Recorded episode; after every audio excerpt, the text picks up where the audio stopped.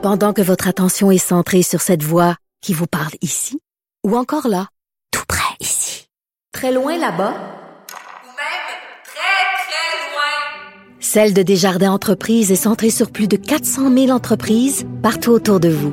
Depuis plus de 120 ans, nos équipes dédiées accompagnent les entrepreneurs d'ici à chaque étape pour qu'ils puissent rester centrés sur ce qui compte, la croissance de leur entreprise.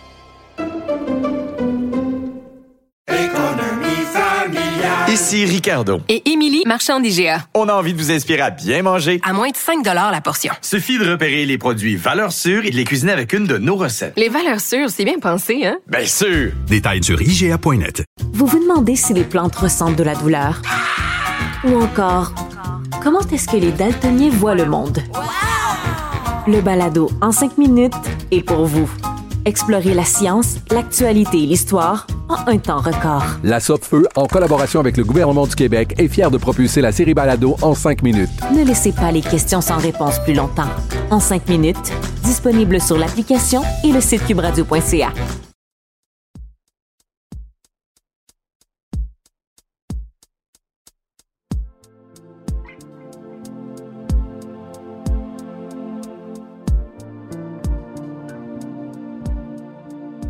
Ça fait des semaines, des mois, des années que j'espère vivre ce moment-là. Me retrouver en tête à tête avec mon idole de jeunesse, Marie-Carmen, et pouvoir lui poser toutes les questions possibles. C'est la première entrevue que Marie-Carmen accorde en dix ans, et c'est à moi qu'elle la donne, et c'est maintenant que ça se passe c'est pas le journaliste qu'elle est venue rencontrer. C'est le fan qui l'aime depuis longtemps. Sinon, je suis persuadé qu'elle aurait refusé. On s'est donné rendez-vous dans l'appartement de l'un de ses amis. Il y a même un repas et du vin.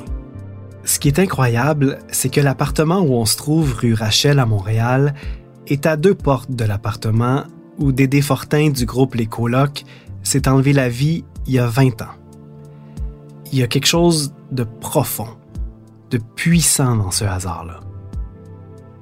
Elle est arrivée avec quelques objets pour rendre le salon plus joyeux. Elle a étendu un drap rouge fleuri sur le divan. Elle a déposé des fleurs sur la table. En fait, il y a des fleurs partout, même sur sa robe. Et puis, on s'échange des roses. Je lui offre un bouquet et elle me donne une rose en tissu enduite de son parfum. Comme aujourd'hui, je l'ai vu comme une date mhm. avec toi. Pince-moi quelqu'un, je suis en train d'accorder une entrevue? si j'étudie, plus jamais. Je m'appelle Stéphane Leclerc, je suis animateur et chroniqueur culturel. Voici ma déclaration d'amour et mon enquête sur l'absence de l'une des chanteuses les plus populaires et talentueuses de l'histoire du Québec, Marie-Carmen.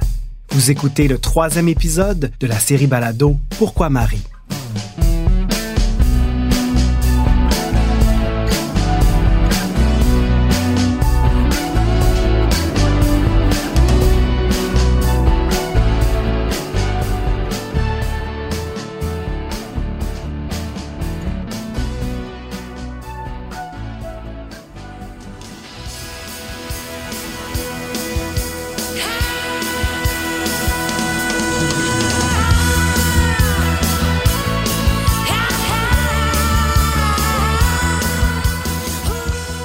C'est avec ce cri de Marie que commence Donne-toi, la première chanson de son deuxième album Miel et venin paru en 1992.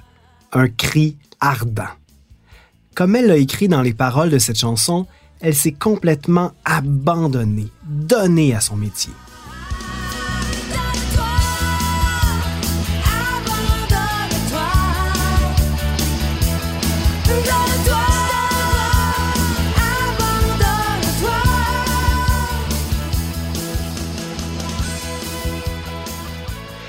Comment on passe d'une telle détermination au silence, loin des projecteurs pendant 20 ans?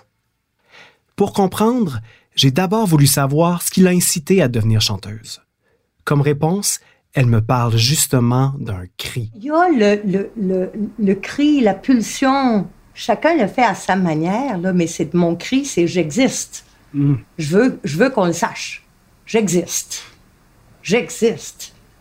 Puis ça, euh, un enfant qui crie plus fort qu'un autre dans un parc, c'en était une manière de dire j'existe. Qui développe son cri ou son, ses pleurs pour, pour manipuler, pour aller attirer de l'attention. C'est sa manière de dire j'existe.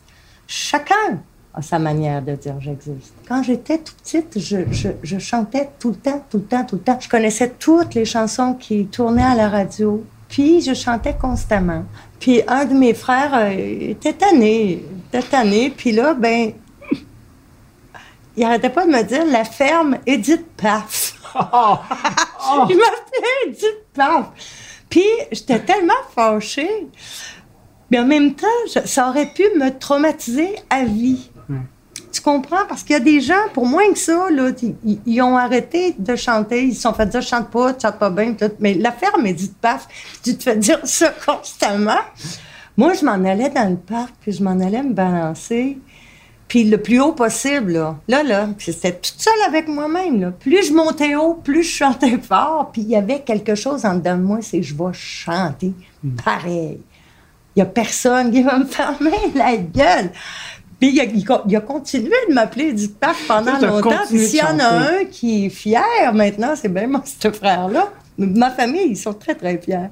Mais bon, d'en rire, parce que j'ai pas gardé une blessure de ça. Je suis juste très fière de voir comment j'ai réagi. Alors, cette énergie-là, là, je l'ai eue quand, quand j'avais 15 ans. Marie et sa sœur jumelle Hélène sont les plus jeunes d'une famille de huit enfants. Marie a besoin de faire sa place, de se démarquer.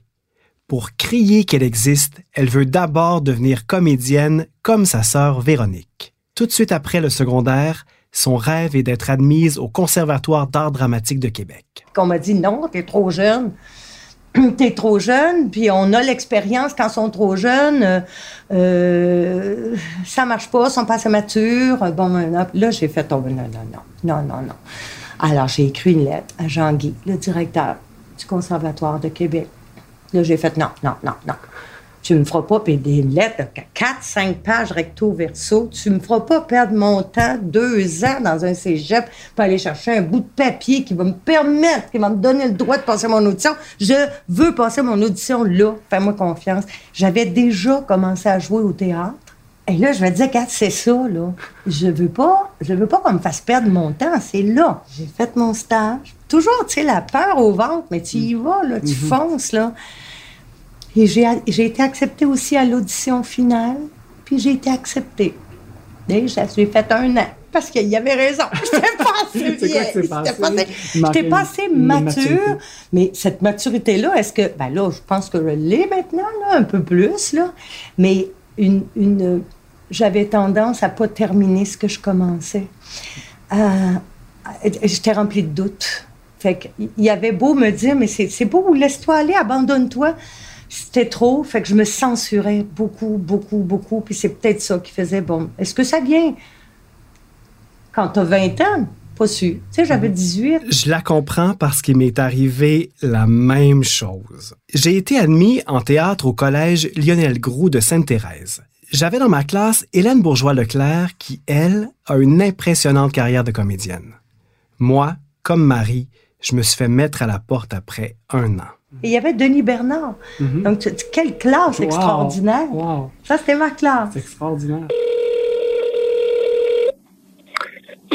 Oui, bonjour Denis, c'est Stéphane Leclerc. Eh, bonjour, comment ça va? Ça va bien toi-même? J'ai appelé le comédien Denis Bernard, qu'on voit partout depuis 40 ans.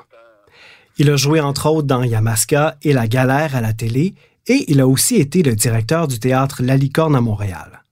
Je suis vraiment curieux de savoir quels sont ses souvenirs de Marie, l'étudiante en théâtre. Ben, Marie, c'était la petite euh, Luciole qui, euh, qui brillait partout, puis qui, euh, qui se garochait par tous ses murs, puis qui était euh, super de bonne humeur, qui avait un moral d'acier, puis qui, euh, qui, était dans le plaisir pur.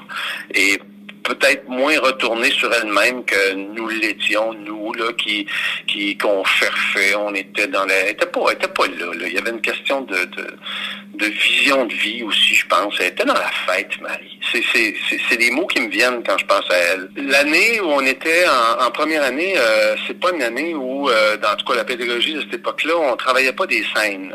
Euh, on travaillait euh, des textes, de la poésie. euh, on travaillait beaucoup. On était dans une dans une tradition très Lecoq. Ça c'est un maître européen. Là, puis bon, c'est un peu ce qui le travail au corps puis tout ça.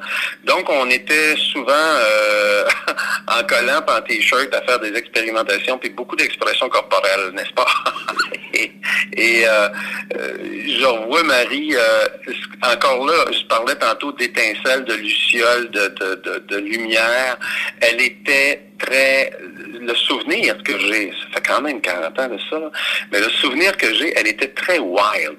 Tu sais, c'était comme on faisait une affaire, une impro, puis tout, puis elle était pas sur, euh, était pas autour d'elle. Elle, c'était l'univers, l'environnement. elle déplaçait des meubles, elle faisait des Euh, J'ai le souvenir d'une impro, entre autres, là, je la revois là, dans, dans, ses collants, puis euh, je pense qu'elle avait déplacé tout le mobilier de la classe, pas compliqué. Là, elle faisait une affaire qui avait pas, ça avait pas d'allure. C'était, comme too much, c'était, c'était trop, puis en même temps, on était tous un peu, euh, on, l'admirait, on admirait ça, ce travail-là. C'était, fou, elle était folle, elle était une belle folle. C'est le souvenir que j'ai d'elle. C'est sûr qu'il y a un lyrisme qui rejoignait toujours Marie dans ce, dans ce qu'elle faisait. Parce que la chanteuse était là, elle était très, très là, très présente. Elle était plus chanteuse qu'actrice. Marie découvre finalement que sa vocation, c'est de chanter. Si elle avait de la difficulté à s'abandonner en théâtre comme elle me l'expliquait, elle se donne entièrement en écrivant ses chansons. Et ça s'entend dès son premier album, Dans la peau, paru en 1989. C'est correct si je sors peu. C'est- wow! tellement précieux pour que moi. j'ai même pas ça chez nous, moi. T'as pas la cassette Non, dans la peau. J'ai t'as pas, les grand chose. différents Des fois, j'ai des boîtiers, ils sont vides. Ou des fois, je trouve un CD dans un. Mais. Ça, c'est très certainement ça, une de mes premières cassettes là, dans la peau.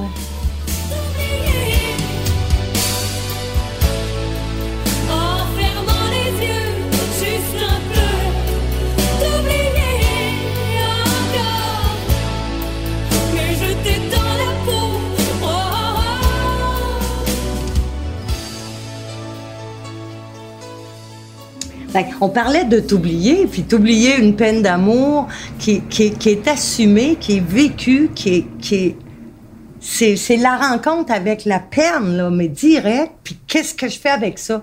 Qu'est-ce qui est, qu'est-ce qui est le cri du cœur, tu sais? Ben, plus franche j'étais avec moi-même, plus sincère était la chanson, et plus il y a de gens qui se sont reconnus là-dedans. Parce que qui vit pas ça au moins une fois dans sa vie? C'est une autre raison pourquoi j'aime autant Marie.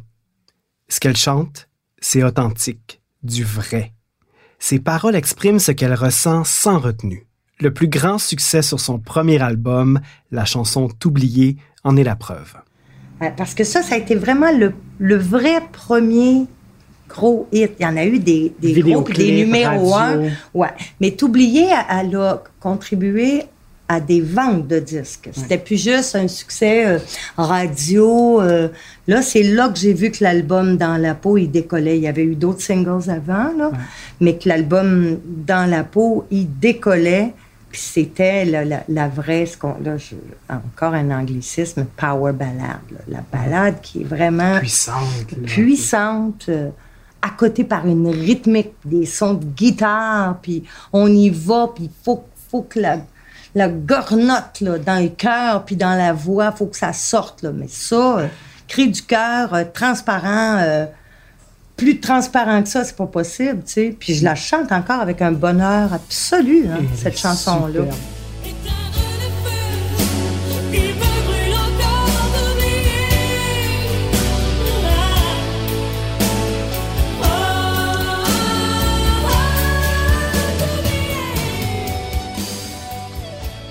Moi qui regardais toutes les entrevues que Marie accordait, il me semble que les journalistes abordaient rarement le fait qu'elle écrivait la plupart de ses textes.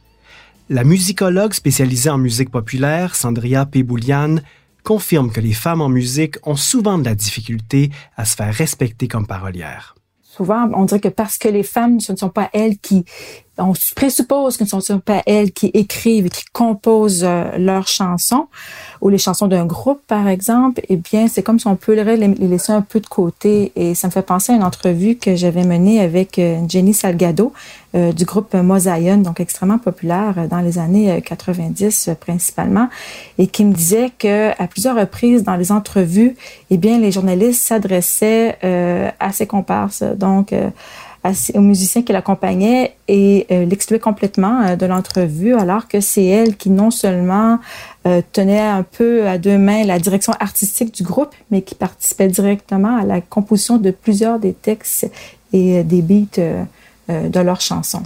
Sandria mentionne Jenny Salgado, autrice, compositrice et chanteuse, qui fait partie du groupe hip-hop Mosaïen. Ce sont des pionniers du rap québécois. Leur premier disque a remporté le Félix du meilleur album hip-hop au Gala de la Disque en 2000. Vie de chaîne, de guerre quotidienne, de blessures qui saignent, des dettes qui viennent, et le corps qui se compte à la mitaine, les bouteilles qui traînent, les vaines douleurs d'une mère haïtienne, les patinets qui fait, les jours qui passent. Ça me donne l'idée d'inviter Jenny Salgado à analyser certains textes écrits par Marie. Ouais, ça a été un plaisir agréable. Franchement, là, ça faisait longtemps que j'avais pas écouté du Marie-Carmen. Je me suis rendu compte que j'en écoutais plus que je ne soupçonnais. Là où elle se, démarque dans son écriture, selon moi, c'est dans son audace. Et c'est l'audace qu'elle a d'oser aller dans des zones de profondeur plus existentielles, dans des thèmes plus lourds.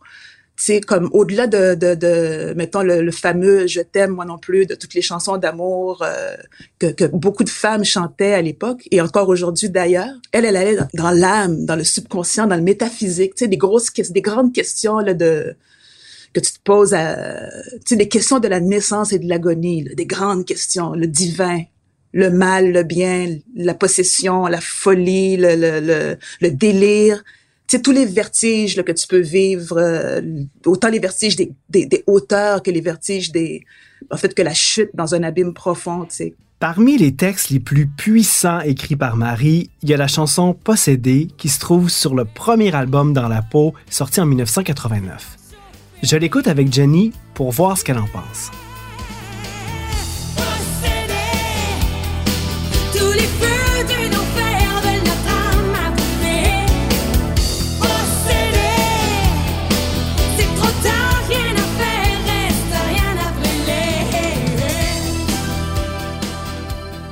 La possession, c'est un thème qu'on qu'on on exploite rarement dans, dans, la, dans les chansons, surtout dans, dans les chansons de, de francophones. C'est euh, euh, possédé, tu vois, qu'on on est direct dans une espèce d'apologie de la rébellion, de sa désinvolture. Tu sais, c'est- elle, est all-in dans son état d'esprit. Étant donné que le mal a pris possession de tout, de tout ce qui existe, ben soyons possédés nous aussi. Tu sais, c'est, pas l'amour qui peint le tableau, c'est la possession elle-même. Tu sais, elle entre dans, t'amène avec elle dans le danger, dans la perdition. Elle, elle ose dire pour nous l'enfer c'est l'ennui, fait que nous autres on va pas s'ennuyer, on va aller all the way dans la possession.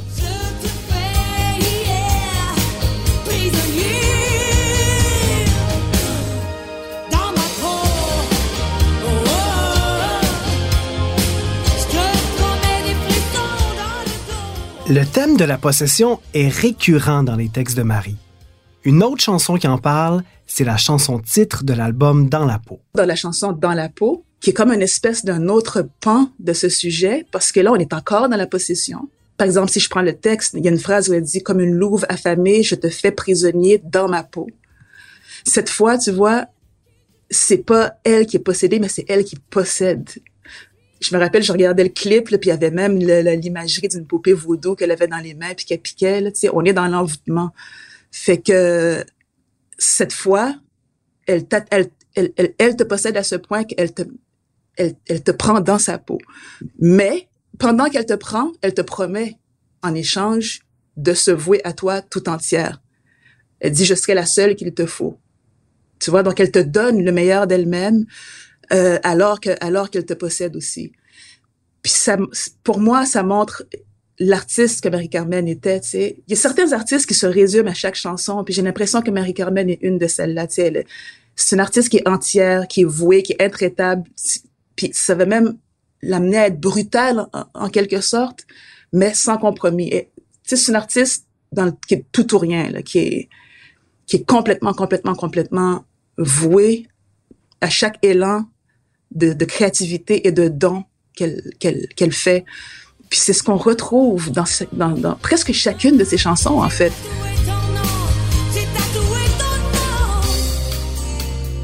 C'est peut-être parce que les paroles de Marie sont si intimes, si profondes et audacieuses qu'elle n'a pas eu le choix de se retirer pour prendre du recul. C'est cette extase que nous donne l'art, euh, la création, parce qu'on peut tous créer de différentes façons, mais c'est cette extase que nous donne la création. Mais pour moi, les textes qui m'ont forgé, les textes dont tu sors après puis que tu es différente après les avoir écrits, c'est des textes qui m'ont fait vraiment mal, puis qui m'ont qui m'ont forcé à aller dans quelque chose de profond et de qui m'oblige justement à gravir ou à descendre dans les profondeurs de quelque chose qui, qui, qui, de l'ordre de la souffrance pour pouvoir refaire surface après avec, avec de quoi de lumineux, de quoi qui peut se partager sous forme de lumière, sous forme de quelque chose de positif puis de progressif que tu peux offrir, offrir au, au- à l'auditeur, à celui qui écoute, à celui qui vient partager ce moment-là avec toi.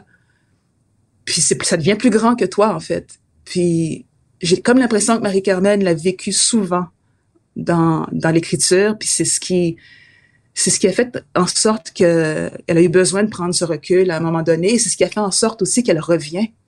C'est qu'elle n'a pas capable de, elle n'a pas été capable de se détacher à jamais de ce, de ce processus justement, puis qu'elle revient le revivre encore parce que c'est plus grand que soi. Les années Marie-Carmen, c'est aussi les années où les femmes au Québec livrent plusieurs batailles. Ce projet de loi a pour objet de corriger les écarts salariaux dus à la discrimination systémique fondée sur le sexe à l'égard des personnes qui occupent des emplois dans des catégories d'emplois à prédominance féminine. Chantal Daigle ne peut toujours pas se faire avorter. Les cinq juges de la Cour d'appel ont en effet remis à plus tard leur décision, à savoir de maintenir ou non l'injonction interdisant à Chantal Daigle d'interrompre sa grossesse. Euh, le premier succès remporté par Maria Car- Maria Carmen, donc Pierre chantait du rock, on est en 87. Eh bien, il faut savoir que c'est deux années plus tard, en 1989, qu'on décriminalise l'avortement au Québec. La musicologue Sandria P. Boulian. Alors que, à peine dix ans plus tard, en 1997, eh bien, euh, c'est là seulement qu'on a une première loi québécoise sur l'équité salariale. Il y a clairement des obstacles, et surtout si on se met en contexte là, de l'époque des années 80-90, eh bien, c'est certainement plus difficile pour une femme de se retrouver euh, dans les différents secteurs de l'industrie de la musique. hein. Les femmes sont presque absentes à l'époque des postes de direction, de coordination, de technicienne. Elles sont même assez peu présentes comme instrumentistes, parolières ou compositrices. Donc, c'est pas qu'elles n'existent pas. Bien souvent, c'est qu'on leur, on leur donne aussi moins, euh, moins d'attention. Les deux premiers albums de Marie-Carmen en sont une preuve éloquente. Tous les auteurs, compositeurs, musiciens, réalisateurs, producteurs sont des hommes. Pour son troisième album paru en 1995, elle ressent le besoin de s'entourer de femmes. Le titre de l'album va dans le même sens. Lune. L apostrophe une, pas écrit comme la lune dans le ciel, mais bien lune, la femme. Je suis contente parce que j'avais envie d'aller explorer exactement ce que tu as dit là, dans la douceur, dans la féminité.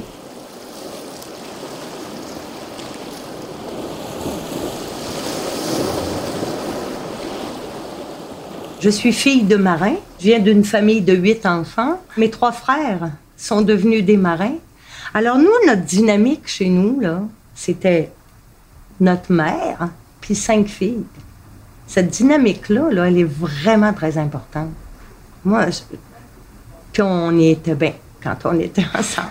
Dire que les bateaux partaient parce qu'ils travaillaient pour la garde côtière. Ils partaient, puis ils partaient pour de longs mois. C'est Barbara qui chantait euh, Je n'ai pas la patience des femmes, du marin. Nous autres, on l'avait. on l'avait, on était contents. Je veux dire, le- leur retour, bon, c'était festif, euh, beaucoup, mais euh, on était très bien. On avait développé une dynamique, une- un air d'aller. Notre groupe de femmes chez nous, tu sais. Puis le lien est resté très fort. Je, regarde chacune de ces femmes-là. Ma mère est décédée malheureusement, mais chacune des femmes chez nous, Puis c'est des femmes fortes, c'est des femmes. euh, Alors, il était temps à ce moment-là que je, renouvelle avec cette énergie-là de travailler avec, avec euh, la sororité. On est des sœurs, on est des, on est des potes de filles. là, tu sais. Mhm. On travaille ensemble avec cette énergie-là. Il était temps. Je, je l'avais fait pendant des années, travailler avec des gars, là, puis j'aimais ça, moi, être la seule fille dans une gang de gars, puis tout. Mais à un moment donné, là, il y a comme une belle respiration apaisante et euh, de, de, de travailler avec des femmes.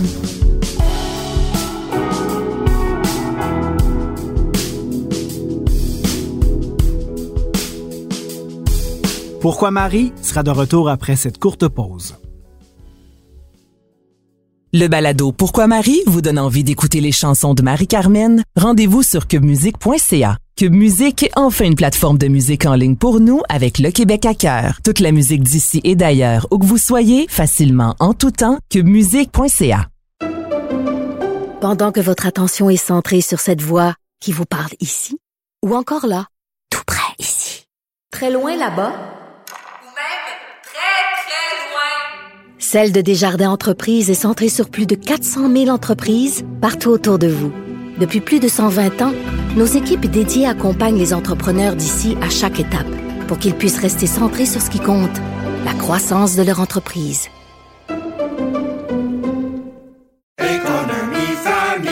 Ici Ricardo. Et Émilie, marchand d'IGA. On a envie de vous inspirer à bien manger. À moins de 5 la portion. Suffit de repérer les produits valeurs sûres et de les cuisiner avec une de nos recettes. Les valeurs sûres, c'est bien pensé, hein? Bien sûr! Détails sur IGA.net. Vous vous demandez si les plantes ressentent de la douleur?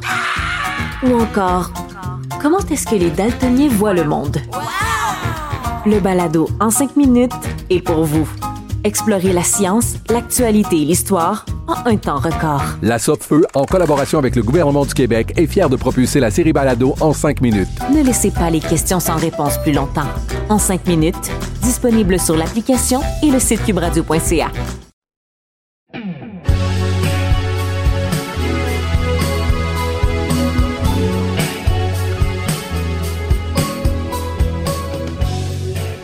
Parce que la France, ça fait longtemps que j'y pense, que je rêve de ça, que je rêve de la francophonie. Un point, c'est tout. C'est pas trop demandé, hein? C'est pas beaucoup, la francophonie. Ce cri pour prouver qu'elle existe a retenti jusqu'en France. Pour se faire connaître partout dans la francophonie, quoi de mieux que de faire partie d'une comédie musicale signée Luc Plamondon? Pour des artistes comme Isabelle Boulay et Garou, ça a été la porte d'entrée pour percer le marché français.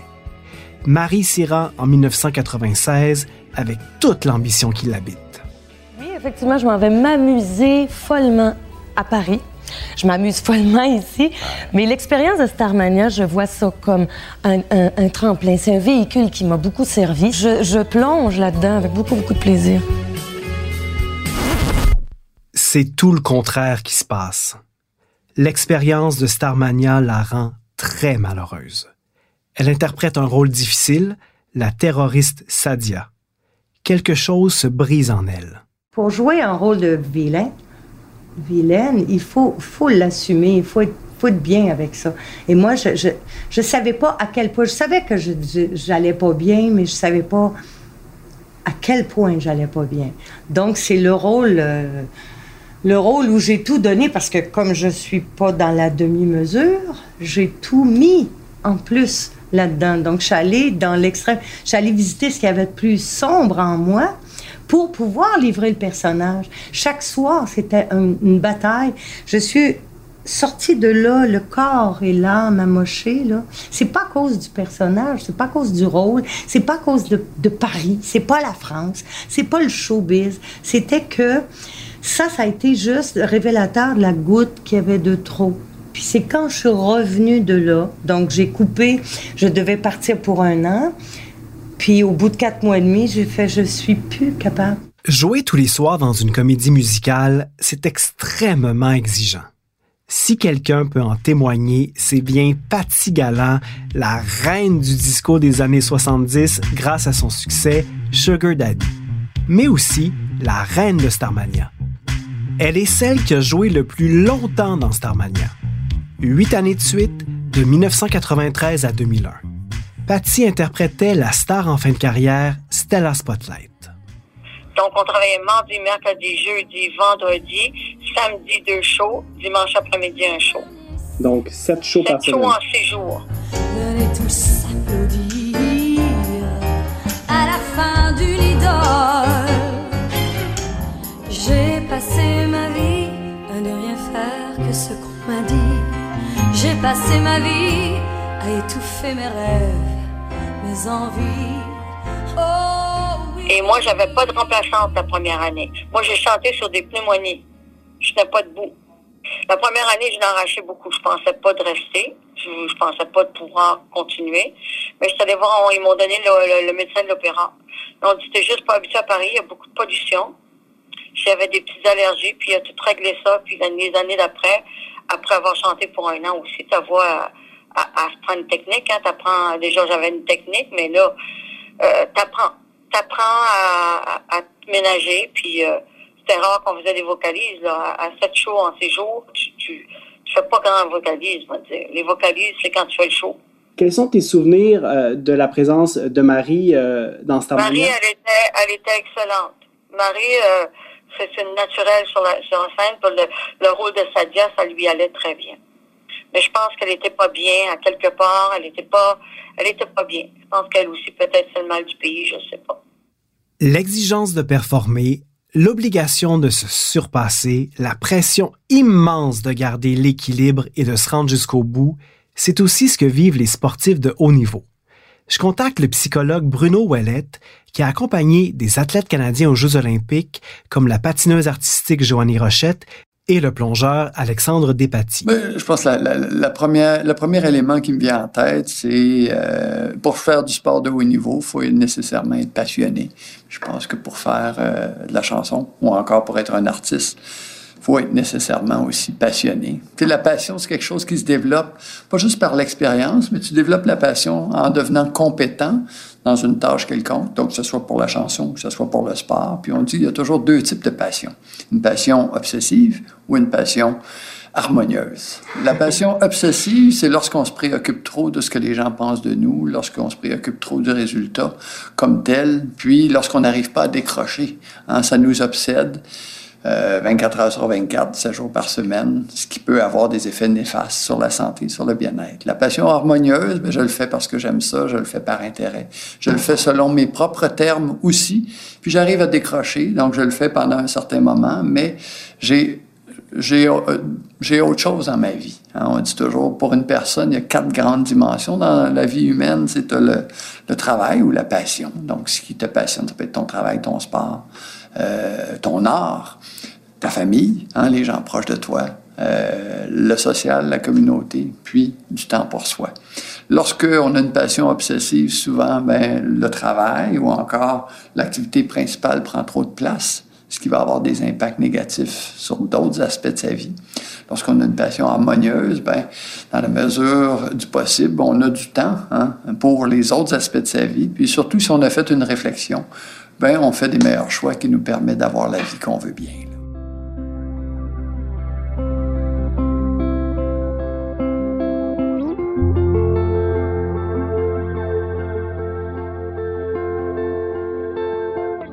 En fait, là, pour dire les vraies choses, je croyais que c'était un début de burn-out.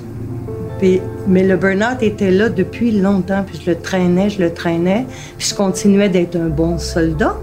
Puis je me battais, puis je livrais la marchandise, puisqu'on attendait beaucoup de moi, puis moi la première. Donc il faut pas décevoir, puis il faut pas décevoir les attentes, puis bon, euh, non. Puis il y a des gens, à un moment donné, c'est une compagnie, puis il y a des emplois derrière. Fait que là, je me disais, ben, faut que j'aille, faut que j'aille. Mais on va me battre au Je front. pas puis tout. décevoir Pas personne. décevoir, pas capable de dire non. En fait, je- c'est à moi que je disais non, tu sais. Le oui que je disais à tout le monde, c'est à moi que je disais non. C'est l'inverse qui se passe maintenant. moi, je me dis oui à moi, puis le non, il sort facile, puis il y a zéro de culpabilité. C'est sûr que, euh, on- dans le fond, il y a plusieurs facteurs qui peuvent causer un, un épuisement. hein, mais l'épuisement vient souvent, effectivement, d'une perte de sens. Hein, lorsque on a l'impression de faire quelque chose, puis c'est pas vraiment ce qu'on veut faire, donc on vit des conflits intérieurs, puis à un moment donné, ça va créer un état, une réaction physiologique qu'on appelle le stress. Hein, lorsque cette réaction physiologique-là se maintient pendant plusieurs semaines, pendant plusieurs mois, euh, mais elle va nous affecter physiologiquement, mais ça va aussi nous affecter dans notre façon de voir les choses. Ça peut affecter notre niveau d'énergie, ce qui peut nous mener à vivre un, épuisement. Hein, donc, où on n'a plus d'énergie pour relever les défis euh, dont on fait face, d'où la nécessité de se retirer, d'où la nécessité de se réénergiser d'une autre façon, de se sortir du milieu. Là.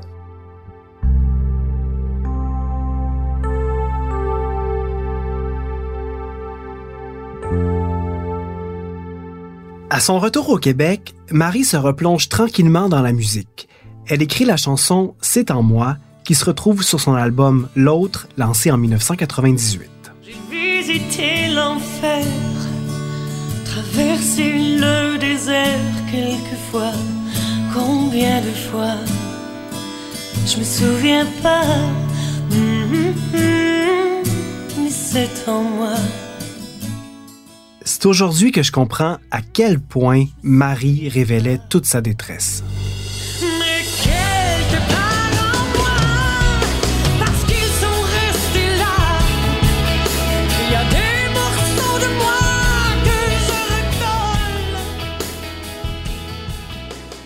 J'ai un souvenir, c'est que ça, c'était comme euh, un travail euh, thérapeutique, de thérapie. Là.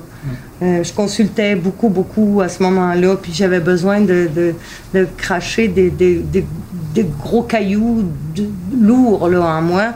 Puis cette chanson-là, c'est c'est un très gros caillou. Puis ça a été dur à écrire, puis dur à livrer, tu sais. C'est pas, c'est loin d'être euh, le meilleur de mes textes. Mais C'est loin d'être la meilleure de mes interprétations, mais je pourrais dire que c'est quelque chose qui est très, très sincère. Il est vrai, là, je pouvais pas être plus vrai que ça, transparente que ça dérange, là. Ça dérange tellement t'es... Tu sais, des fois, là, il n'y a pas de poussière en dessous du tapis, là, la poussière, elle revole partout. Fait que c'est ça. Mais non, ça revole pas à peu près, là. Ça m'a même, moi-même, ça m'a dérangé. Mais j'assume. deep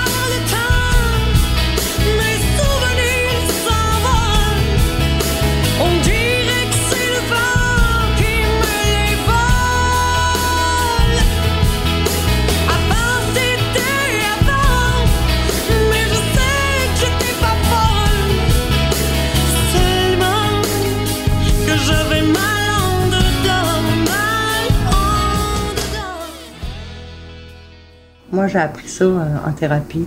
On préfère de loin un inconfort qu'on connaît à un confort qu'on ne connaît pas. Puis ça, c'est de l'ouvrage. Rien que faire la distinction entre les deux, tu sais. Fait que c'est ce qui fait qu'à un moment donné, ben, plus tu fouilles, plus tu travailles sur toi.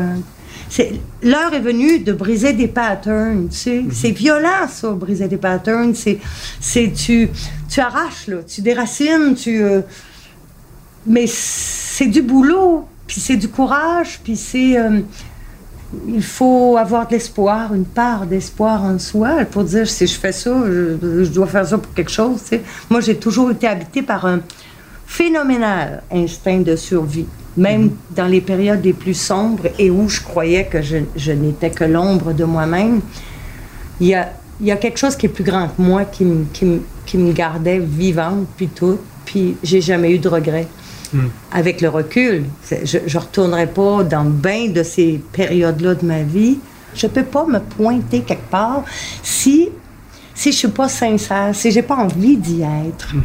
Euh, Puis quand, à un moment donné, je sentais que le, le désir d'y être n'y était plus, ou il était de moins en moins, j'ai fait, c'est pas honnête. J'ai toujours eu un respect profond, absolu pour le public. Puis le public, pour moi, c'est pas une masse informe et anonyme. C'est une personne à la fois. Ben, c'est pour ça. Puis j'aime le, le- j'aime la rencontre aussi. Puis, puis j'essaie toujours de me rappeler, de me souvenir Et tu peux avoir un groupe de personnes devant toi, mais considère. Puis tu le vois là en ce moment, les gens voient pas ça, mais je regarde les gens Mhm. dans les yeux. Mhm. Et j'aime qu'on me regarde dans les yeux. Mhm. Je l'aime cet échange-là. Ben, il se passe aussi sur la scène. Là, il y a les yeux grands, grands ouverts, il y a les oreilles, il y a le cœur. Mais euh, je suis comme ça, moi aussi. Donc, s'il y a quelque chose en dedans de moi qui est fermé, euh, la fluidité, là, le courant, il, il va moins passer.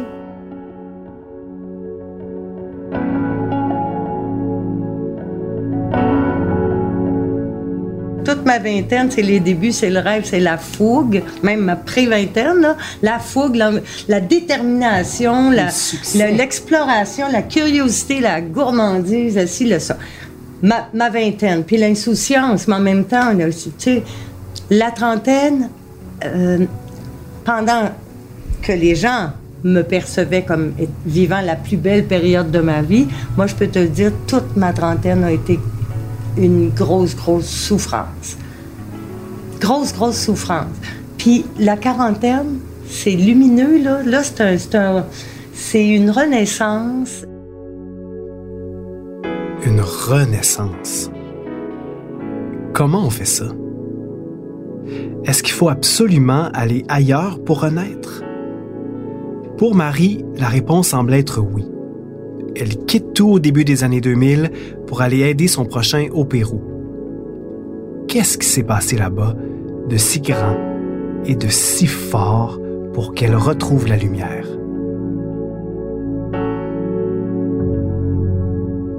Dans le prochain épisode de Pourquoi Marie, Je sentais que ce milieu-là était malade. On le voit en ce moment avec, euh, avec les vagues de dénonciation. Euh, c'est un métier qui m'a rendu malade aussi par le passé.